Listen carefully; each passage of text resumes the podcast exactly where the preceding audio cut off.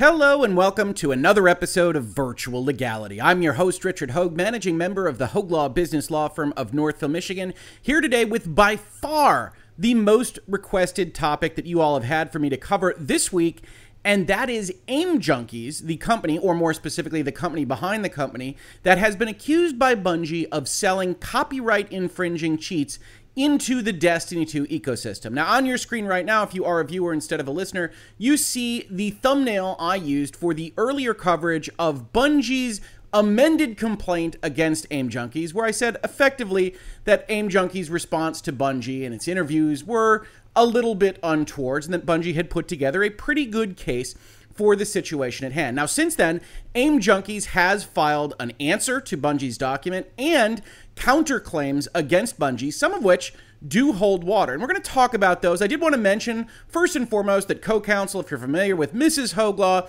has been hard at work putting together a new store for the channel. If you're interested in anything that we do here, including little artwork by the youngest Hoeg, please do check that out. If you're at all interested, we've got a link in the description. Uh, and we're really, really happy with how fulfillment has gone with that and the additions that are coming fast and furious to that store. So please do check that out.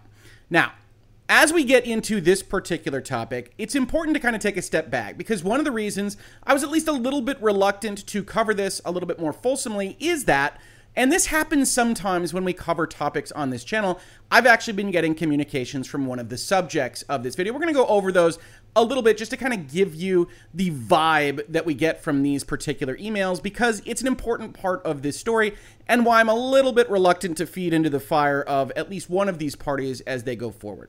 So, about a day or two after I put forth that original video about this whole lawsuit, I got a video unsolicited into my inbox, an email, not a video, of course, that was just entitled Richard. We're going to go over some of these highlights, but you'll see exactly how this was responded to. I found your pod really entertaining. Even a top flight law firm such as yours provided such an unbiased report as to the status of the lawsuit. Not. At least Torrent Freak is unbiased, but hey, we got run from you. Yes, you are right. On the surface, if you look at their pleading, it looks like a slam dunk, and we should just fold and give them $13 million and kiss the ring and bow as we step back, right? Wrong. Reread the filing and note the words by Perkins, that's their law firm, Bungie's, that they use on information and belief. When you see that, it is code for it's not true, but we're going to throw this out there and see if it sticks with the judge put a pin in that as we go and we look at the answer and the counterclaim from the AIM Junkies folks here.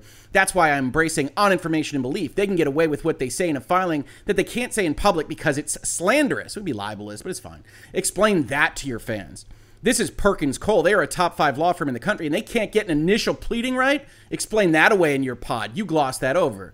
Well, as I said, they didn't plead with enough specificity the copyright infringement claims. That's why they amended and restated. That does happen even in big law practice because a lot of the times you feel like the judge is going to let you get away with that because you are a big company and you have a big product.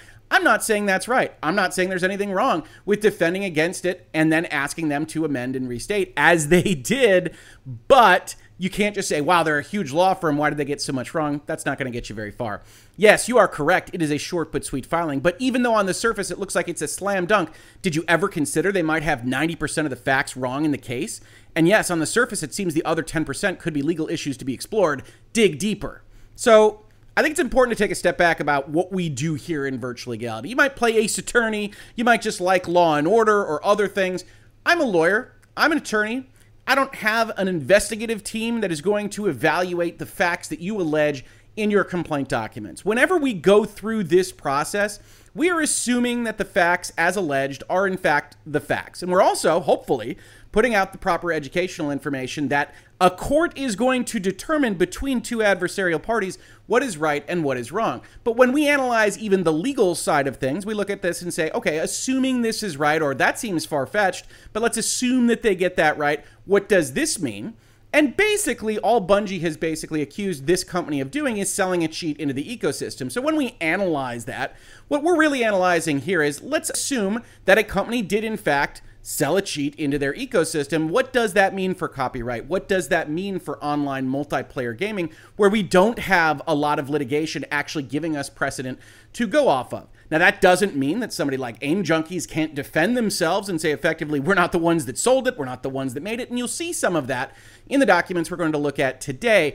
But no, I'm not in the business of saying, well, that's wrong. Uh, yes, we can consider that, but that's outside of our purview.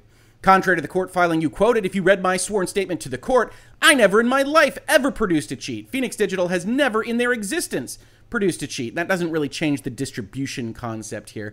I never in my life ever advertised in our forums looking for engineers, which Bungie did accuse them of. And to be honest, there are countless irregularities in the filings that not being on the inside, you would not know. Even though this takes a tone with me and is very sarcastic, I'm fully willing to cop to the fact that in any given one of these circumstances, we on the outside can't know with specificity the truth or how it's asserted by one or the other parties. You will hear me say, we aren't in the room. And hopefully, I help you evaluate these documents with that purpose. But this is a very upset party, and it's one of the reasons, as I suggested, I was a little bit reluctant to cover this at all. Four, did you happen to notice in the filings that no one in AIM Junkies ever signed the software license agreement? Eh, none of us ever signed a software license agreement, and only James May, and he's an independent contractor. So we got this kind of back and forth. It's like, yeah, okay, but if he's working for you, that might be an issue. Uh, and we can have this sorted out in court. Go defend yourself, AIM Junkies. I'm not going to stop you. But certainly, the software license agreement is a part of this story, and it will continue to be a part of the story in the documents we're going to look at from AIM Junkies.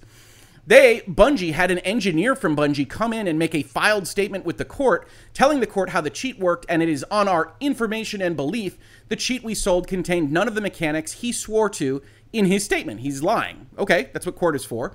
At this point, we are not even sure it is our cheat.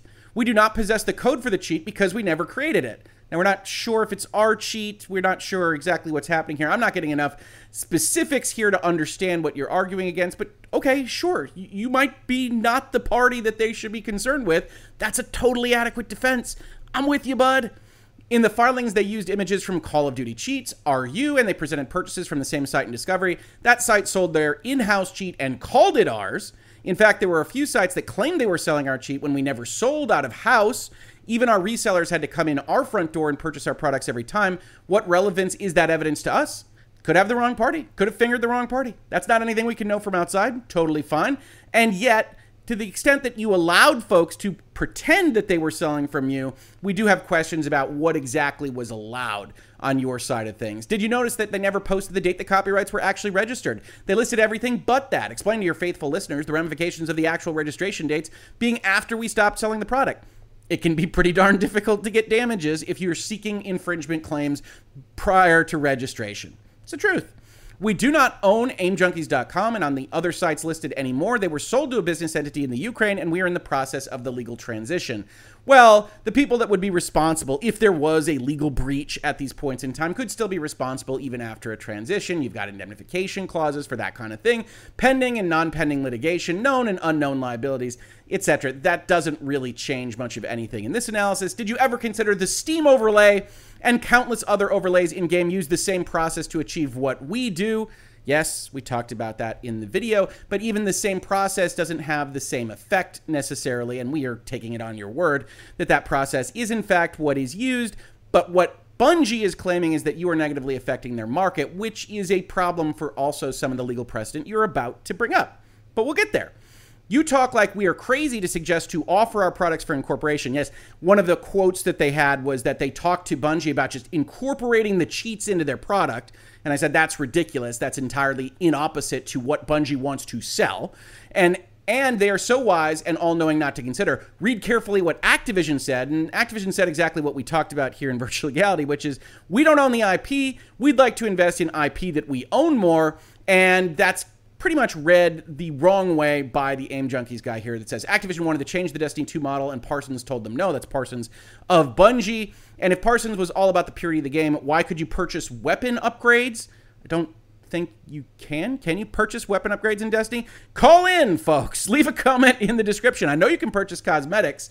I know you can do that kind of thing uh, with Destiny, but what weapons upgrades can you purchase within that? Uh, I don't know.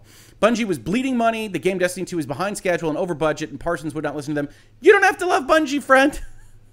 In this space, we have a lot of videos criticizing Bungie, including a very animated one when they decided to vault content that people had separately purchased. We do talk about that here. And just to educate you a bit, spin-off does not necessarily mean it was sold. This is a copy paste from Webster's. That's a bit of dictionary knees, not your pig Latin lawyeries which is fine. But in general, when we're talking about legal complaints and legal documentation, we're referring more to our pig Latin lawyeries than Webster's. Just, just an FYI. Uh, we're not some Mountain Dew drinking kids in our parents' basement. We are mature adults. It's kind of a non sequitur, but Objection, facts not in evidence with this particular tone, but I understand your meaning. Then they bring up MDY and Donnelly. We're going to talk about MDY uh, because it's an important case. Honestly, AIM Junkies, I probably should have talked about it in the first video. Happy to do it here. We're going to talk about it in this video. It's not quite the slam dunk, as long as we're using their phraseology, that they think it is for their case, but it's pretty strong, pretty useful, and we will talk about it here. You seem to discount our terms of service that clearly state that, much as the same as Bungie's, it is illegal to disassemble our copyrighted products. So, are you saying it's okay to violate our terms of service and not to violate Bungie's? I, I'm not. I would, I would never say such thing. No, it's not okay for Bungie to violate your terms of service if in fact they did. And it's not okay for you to violate their terms of service. And we're going to talk about a situation which I actually think you bring up a pretty good claim, AIM Junkies. Hell, I just gave you another episode, says this individual. Stay tuned to the atomic bomb that is coming. I, I believe that's what we're going to talk about in this video. And I really want to watch your podcast then.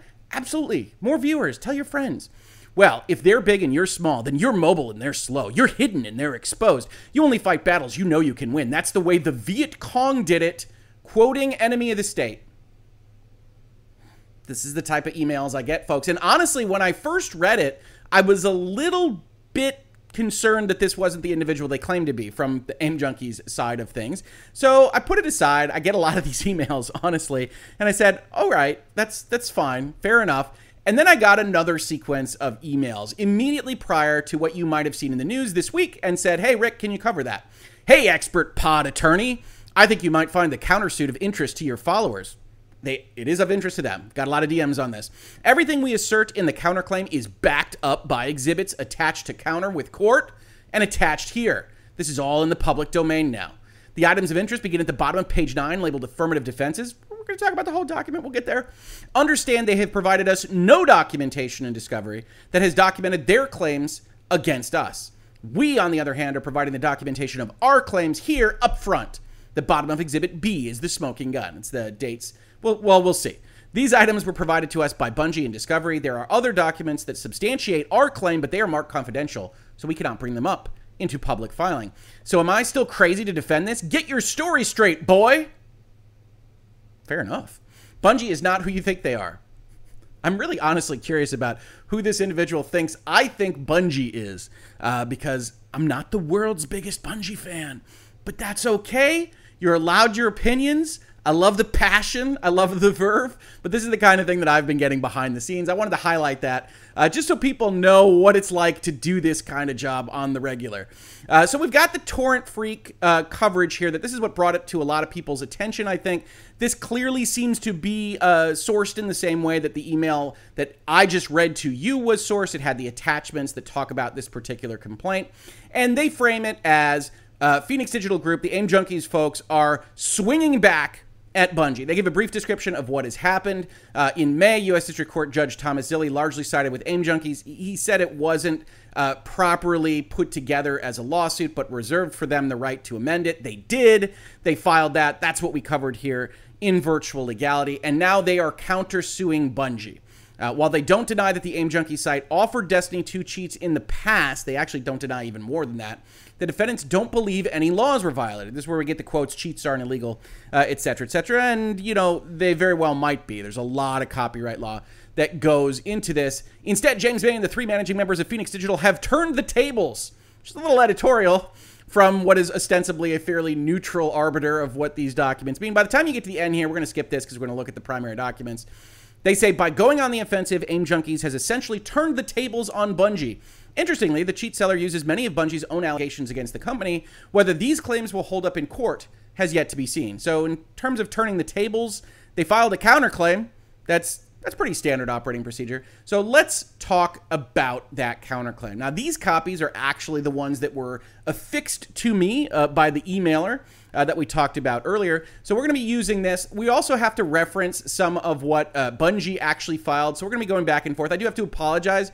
For whatever reason, the software that I use to highlight these particular documents has died. It has exploded.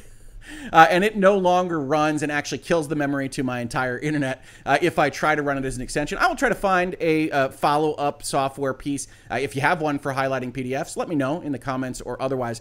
Uh, but we'll get back on that. Otherwise, I apologize. We're going to have to go through this uh, old school style and just highlighting with our with our cursor here. So.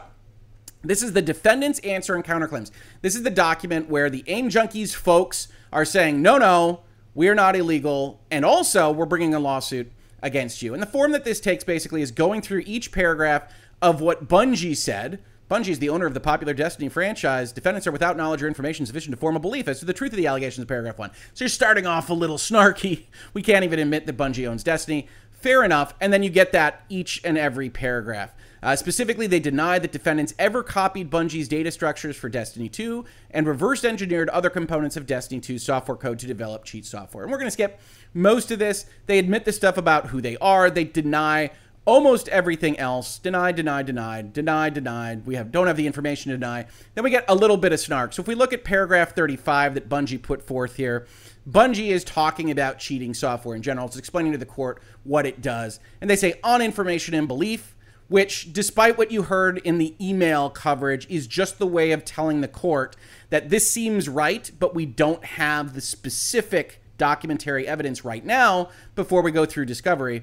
Cheat software may also be used to surreptitiously install malware and other harmful software on the computers of cheat software users.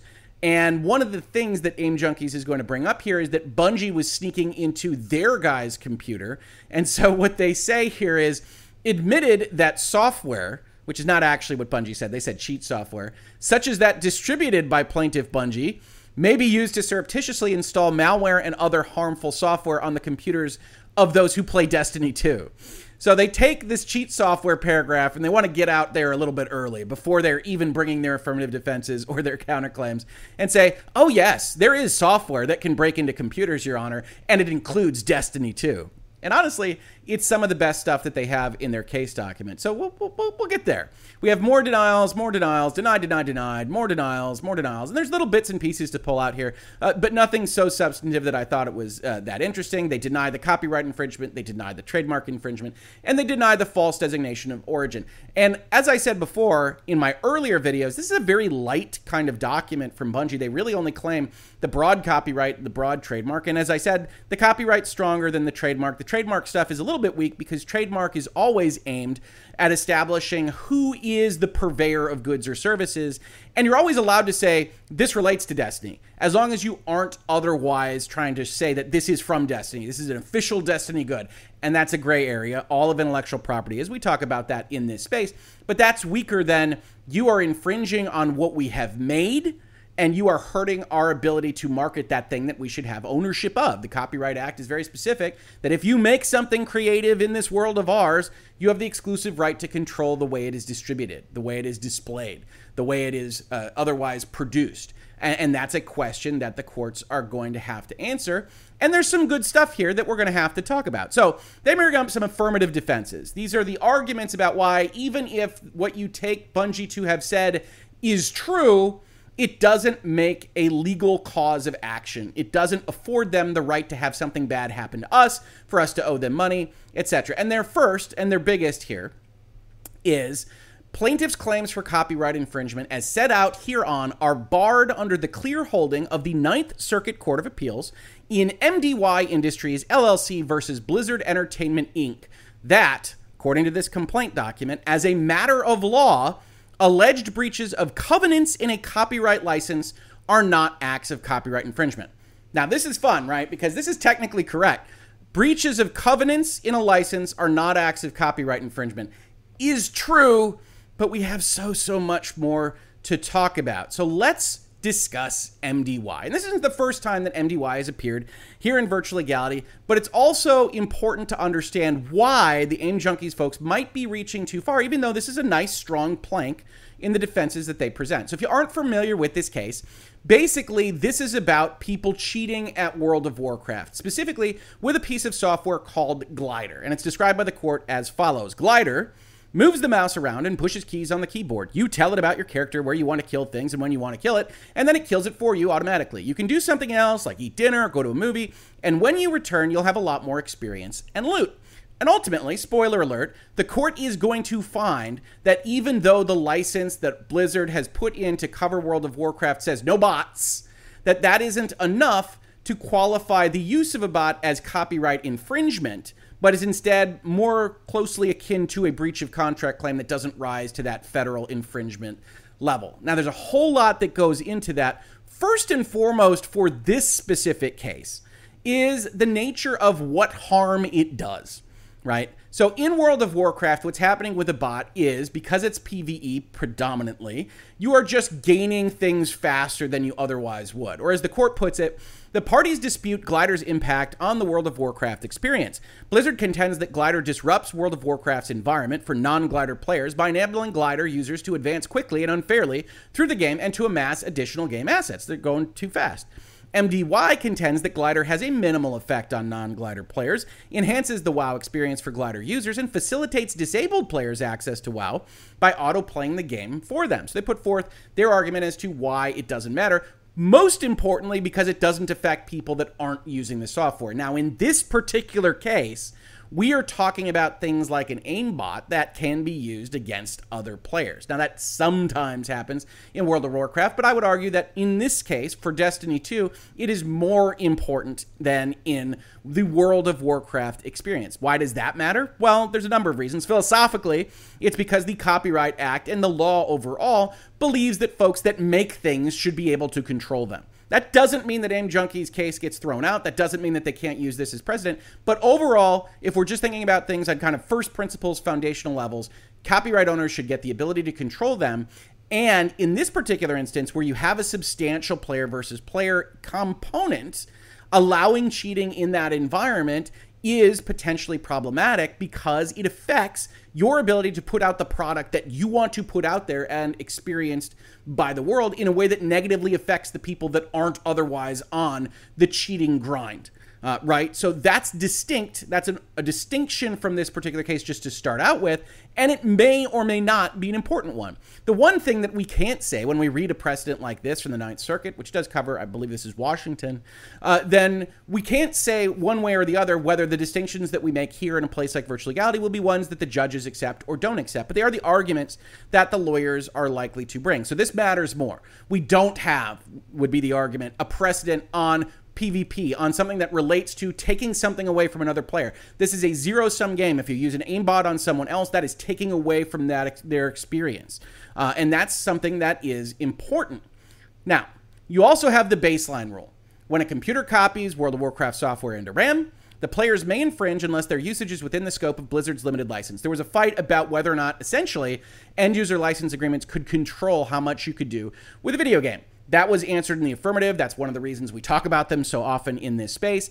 That license that you enter into does control your ability to interact with the game, but it might not make it infringement. Why? Because as the court says, there is a difference between contractual covenants and license conditions.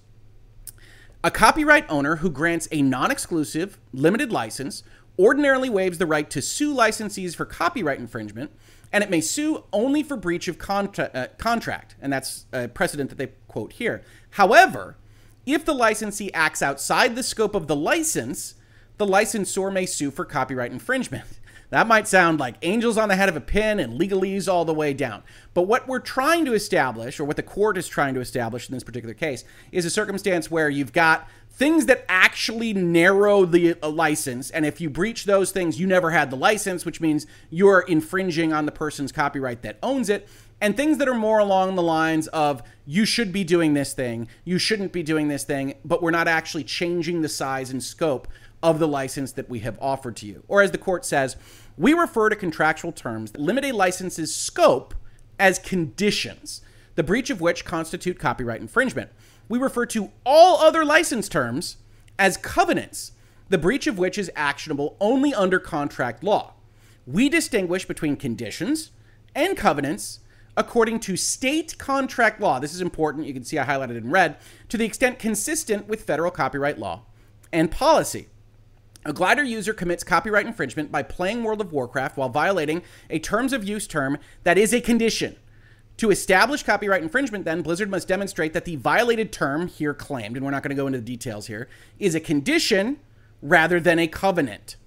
Blizzard's end user license agreement and tolls provide that they are interpreted according to Delaware law. So this is the first or second, I guess, distinction here that we're going to claim, right? The court has to interpret this by Ninth Circuit precedent under the state law that is named. In this particular case, and we'll see it later on, Bungie has said it is Washington law that controls, not Delaware law. So that's another area of distinction that one could argue on this particular point.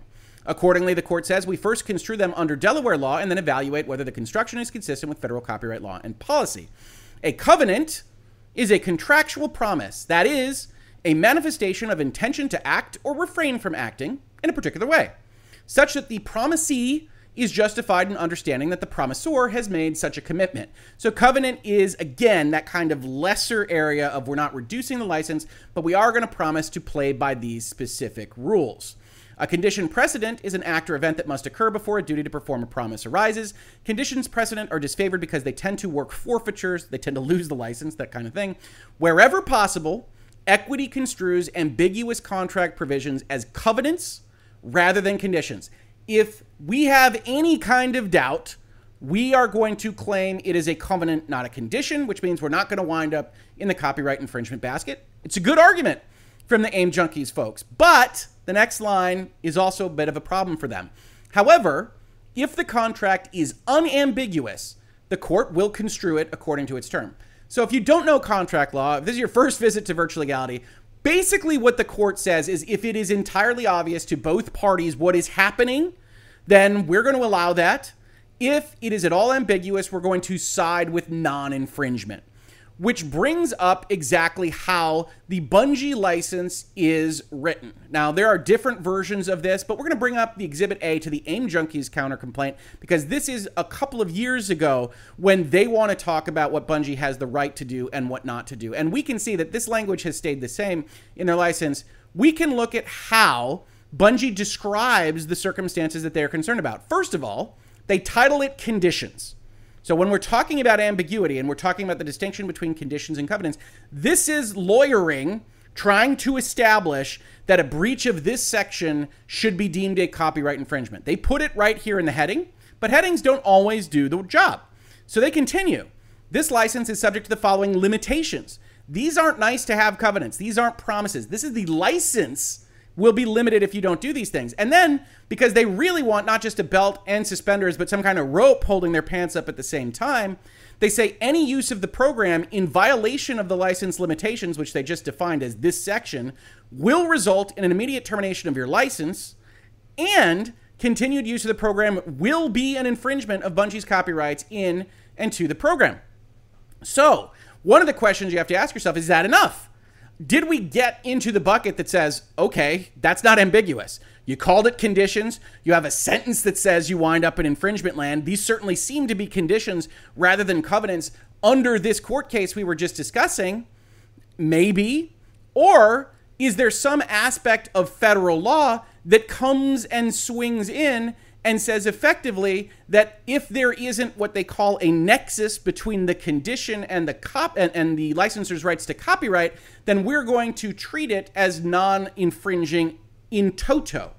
Now, I think the best argument, and this is just an opinion, right? Lawyers, you get four of us in a room, you're going to get six different opinions. I think that it's probably enough to avoid the ambiguity bucket which means that you're looking at conditions, you're looking at infringement. It's as written in black and white as a lawyer can possibly do it. And if you don't wind up with any ambiguous interpretation, you don't wind up in this case at all. If that is in fact what happens, then while it is a matter of law that breaches of covenants are not acts of copyright infringement, we might not be talking about a breach of a covenant. We might instead be talking about a breach of a condition. So it's a good argument. It's a strong argument. I like it. I like it, AIM Junkies. But it isn't maybe as strong or as definitive as you put forth here. The next one, and really the final kind of court case dive we're going to go into here, is Galoob Toys. And we've talked about Galoob here in Virtual Legality, but for point of reference, it's the way Game Genie was allowed to work. You have a Game Genie, you have an NES, and you're allowed to put a cartridge in there. The Game Genie is allowed to affect it. Nintendo sued over it and said, look, our audiovisual output is copyrighted. We should get protection here. And with a whole lot of legalese that we're not going to go into because we want to keep this video at under two hours long, the basics are is that the American court system said, yep, that's fine. It's ephemeral. You're adding something to the game. It is temporary. And that's basically where things wound up. So when they go and say under Galoob, it is a matter of law that the use of software resident on a computer of a game player to enhance the player's performance of the game does not unlawfully create a derivative work or otherwise infringe a copyright you say, okay, there is at least some precedent there, but Galoob is obviously a 1992 case, and what else have we had happen since then? And the answer is quite a lot. Um, so if we go and we look at the Wikipedia entry, and God, I do not recommend using Wikipedia for legal research, but I have looked at these cases before, and this seemed like at least a good summary for this kind of short form discussion of this topic. We get a great paragraph here that says the following. The case is considered essential to the future of video game modding in the United States and around the world, discouraging companies from being too litigious which is nice. Soon after the courts decided Galoob, video game mods became more widespread, particularly with the popularity of Doom and the permissive attitude of its developer, id Software. These developers can always be permissive. They can always allow infringement. As third parties began to sell compilations of user created levels, MicroStar created Nuke It, a compilation of 300 custom made levels for Duke Nukem 3D, provoking a copyright dispute with the game's developers. In the ensuing lawsuit, or if you're Wikipedia, ensuring lawsuit, MicroStar versus FormGen Incorporated, Judge Alex Kozinski distinguished the infringement in MicroStar's compilation of game levels from the non infringing Game Genie. And we've gone over both of these cases in Virtual Legality before. Because the NukeIt compilation was a permanent derivative work and it was misappropriating profits from a potential Duke Nukem sequel. The Santa Clara High School uh, High Technology Law Journal, I don't think it's their high school journal, but hey, if it is, good job for you kids, compared the MicroStar and Galoob cases, arguing that it is not inherently copyright infringement to modify a game unless that modification is saved as a copy and distributed to the public. But since modern mods are distributed to the public in a permanent form, the William and Mary Business Law Review called the Galoob decision a Pyrrhic victory for modders. So the, the broad scope here is ugh, we've got questions. Because one of the reasons that Galoob happens the way it does is that Nintendo isn't able to properly frame out that they were damaged in any way. Nintendo is said to say, okay, well, Game Genie's out there, and is it hurting your market for selling games? Probably not. And Nintendo got burned a little bit by that. Versus in MicroStar versus FormGen, what you've got is a situation where they say, well, you're infringing on the possibilities of a sequel, you're affecting their market. And one of the things that Bungie put forth in its argumentation was, we want to sell Destiny this way, and people will quit if they can see that folks are cheating around them, and that's directly affecting our market interest. They also talk about the business model they use as a free to play entry point. And all of that, I think, does distinguish it from the Galoob line of cases in an interesting way. I cannot sit here and promise you that a court will go one way or the other, but I can promise you that Galoob doesn't determine how a court has to decide this question. And I personally think that not just Bungie, but anyone that is operating a multiplayer online connected game that is otherwise affected by cheaters within it have a cognizable case that they are negatively affected in what they have made, what they have copyrights in by the existence and prevalence of cheaters that are otherwise acting commercially to make their own money on the backs of this other creation. So I do, again, still think it's an interesting argument. It is a strong argument in terms of it being at least remotely on point, but I do think there are areas that distinguish the present case from the other cases we've looked at. Then they talk about cases about, hey, maybe this is just one continuing infringement. If it exists, I don't think that'll work for them. They also talk about fair use of the Destiny trademarks. I actually like these arguments. I think the trademark stuff is the weakest stuff that Bungie has brought. And those are the affirmative defenses. Now we're going to talk about their counterclaims, which is, I really think, pretty darn effective arguing from AIM Junkies. So let's talk about it. First counterclaim of James May for unauthorized access with intent to defraud for his counterclaims, defendant James May, not AIM Junkies proper or Phoenix Digital proper, but this individual, incorporates everything else that we have said, and then says he has maintained, used, and operated at his home a personal computer in which personal, private, and confidential information is stored, and maintained in one or more files contained on his personal computer's hard drive. Mr. May protects access to the files on his personal computer by requiring the use of one or more passwords known only to him to gain access to the files on his personal computer's hard drive. I think we all have similar situations there.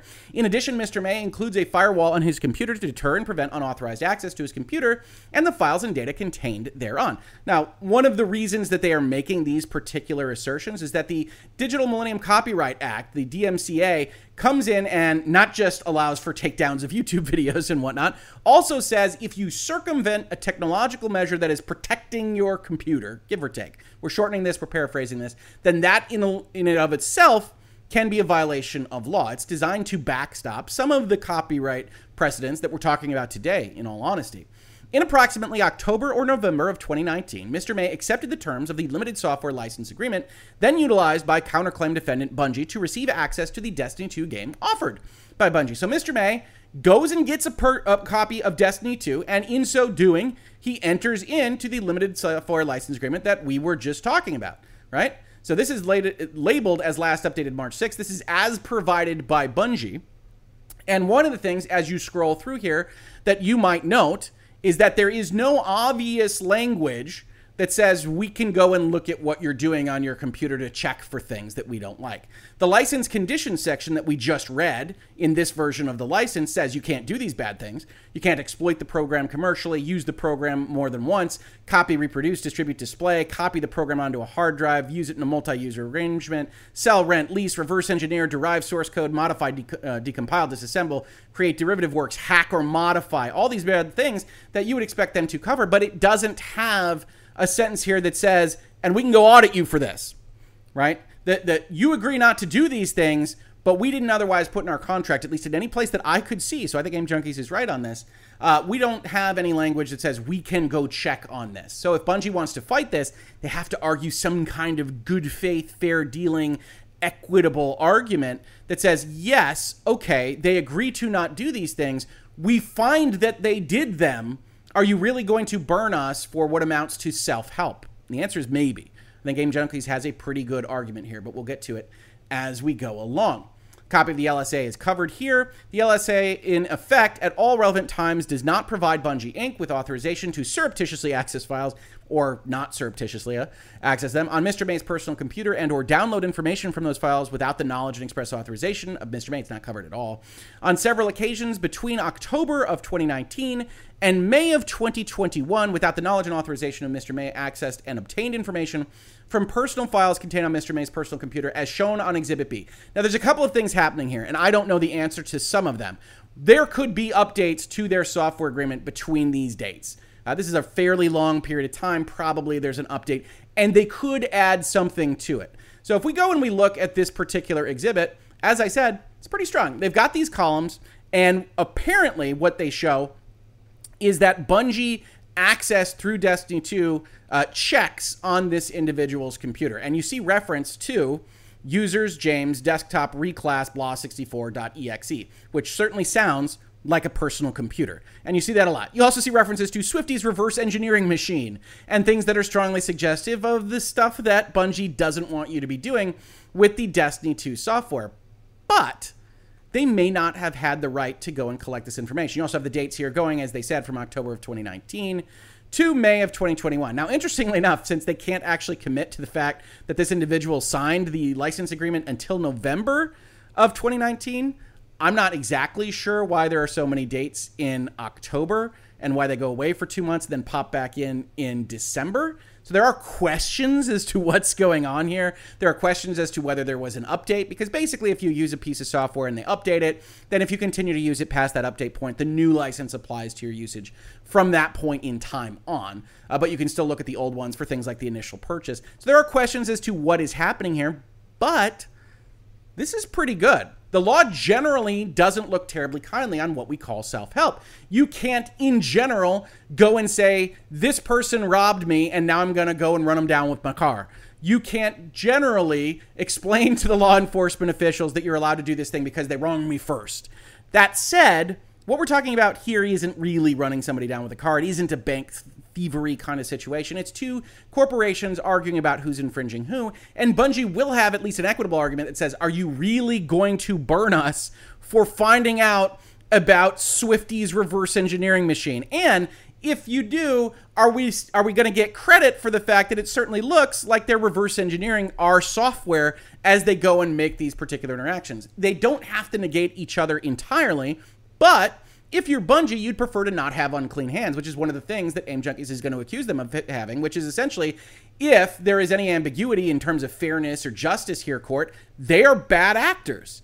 Now, it might be the case that everybody's a bad actor here, and that does change things a little bit, but it's not a bad argument. And I was actually pretty interested to see that this was, in fact, what was happening, at least according, as we do here, to the allegations provided by the AIM Junkies folks, right? We don't evaluate these things for truth content. I want to make that very, very clear. The second counterclaim of James May for theft of computer data, reasserting everything else, he protects it, and there's been computer fraud basically. And we can go to this section, we can get to the computer fraud stuff. We've talked about Supreme Court decisions on this. We've talked about how kind of crazy this statute is. But basically, it says if you access what is known as a protected computer to do bad things with it, well, then you could be guilty of these various kinds of computer crimes. And if you think, well, okay, what's a protected computer? Certainly, the federal government isn't just claiming every computer on Earth. And I would have to inform you that basically you're wrong.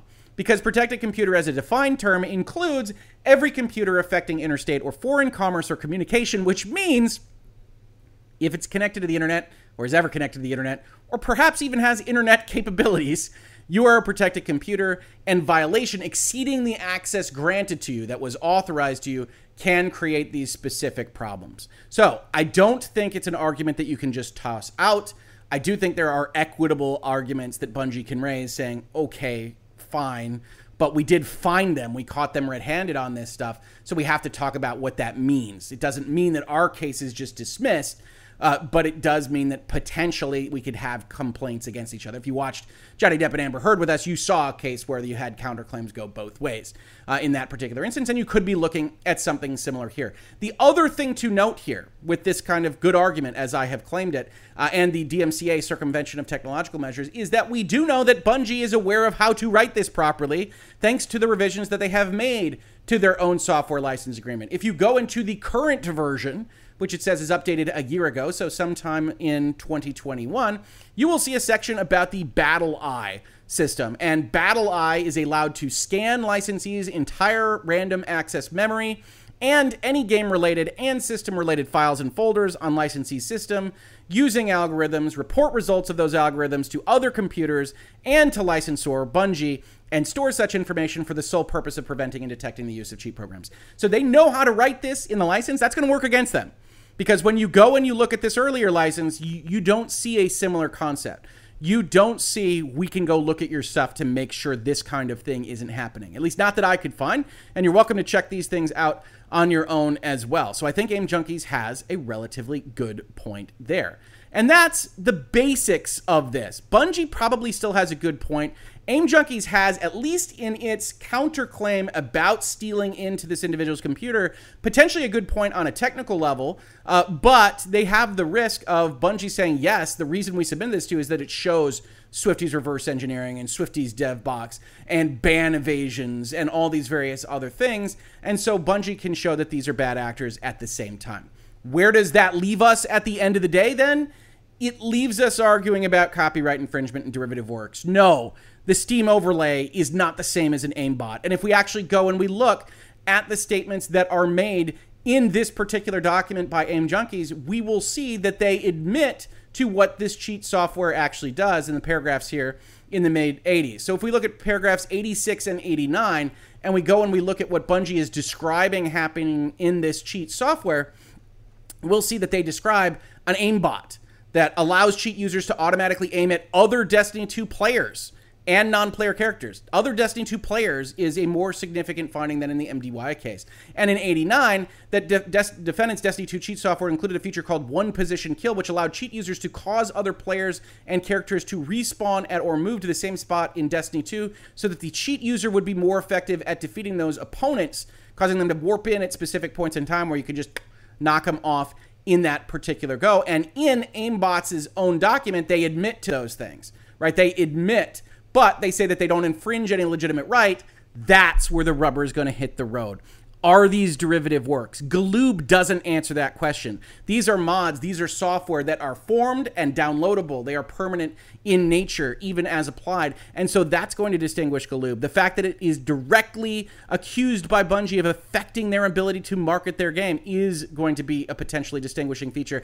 And I can't promise anything about a case like this, but what I can say is overall, the philosophy of copyright would seem to lean towards a creator like Bungie being able to control what that experience is, being able to market the game they want to market and not be forced into accepting things that they find to be negative that potentially hit their bottom line simply by these kinds of technicalities with respect to how the RAM comes into place. Now, it's also possible that Aim Junkies wins this case. It's also possible that you look at this and a court says, well, it's not a derivative work, it's not infringing. They buy the Steam overlay argument or anything like that, which I would argue is probably the wrong thing if you're a gamer and you're interested in playing games like Destiny 2. In that particular case, I would argue that the Copyright Act itself would need reform we need to have multiplayer game software providers being able to control that experience and have a legal remedy, a legal redress against the folks that would otherwise seek to alter and honestly hurt that experience for other gamers that want to engage in it. So, aim junkies, I know you love me. I know you like to talk to me. I'm looking forward to the next email, friend. Hopefully, I did you proud. I think there are some good arguments. I think there are some bad arguments. That's what we do here in Virtual Legality. And if you do like this content, if you like talking about lawsuits, business and law of video games, software, technology, and more, hey, we've got platforms that you can support us with, including you, AIM Junkies, if you're so inclined. We've got Utreon. That's where most of the money gets to us rather than stuck at the platform level. Please do check that one first. And if you just prefer it, we've got Patreon. If you don't like either of those, you can become a YouTube member. We got that as well. Or you can just subscribe, tell your friends, upvote, downvotes. We're saving that downvote for you, AIM Junkies, if you're so inclined. Uh, and otherwise, just engage in the ways that YouTube likes you to engage. Share it around. Tell folks we're having these conversations because every little bit helps. If you did watch this on YouTube, thank you so much for watching. And if you listen to it as a podcast, thank you so much for listening.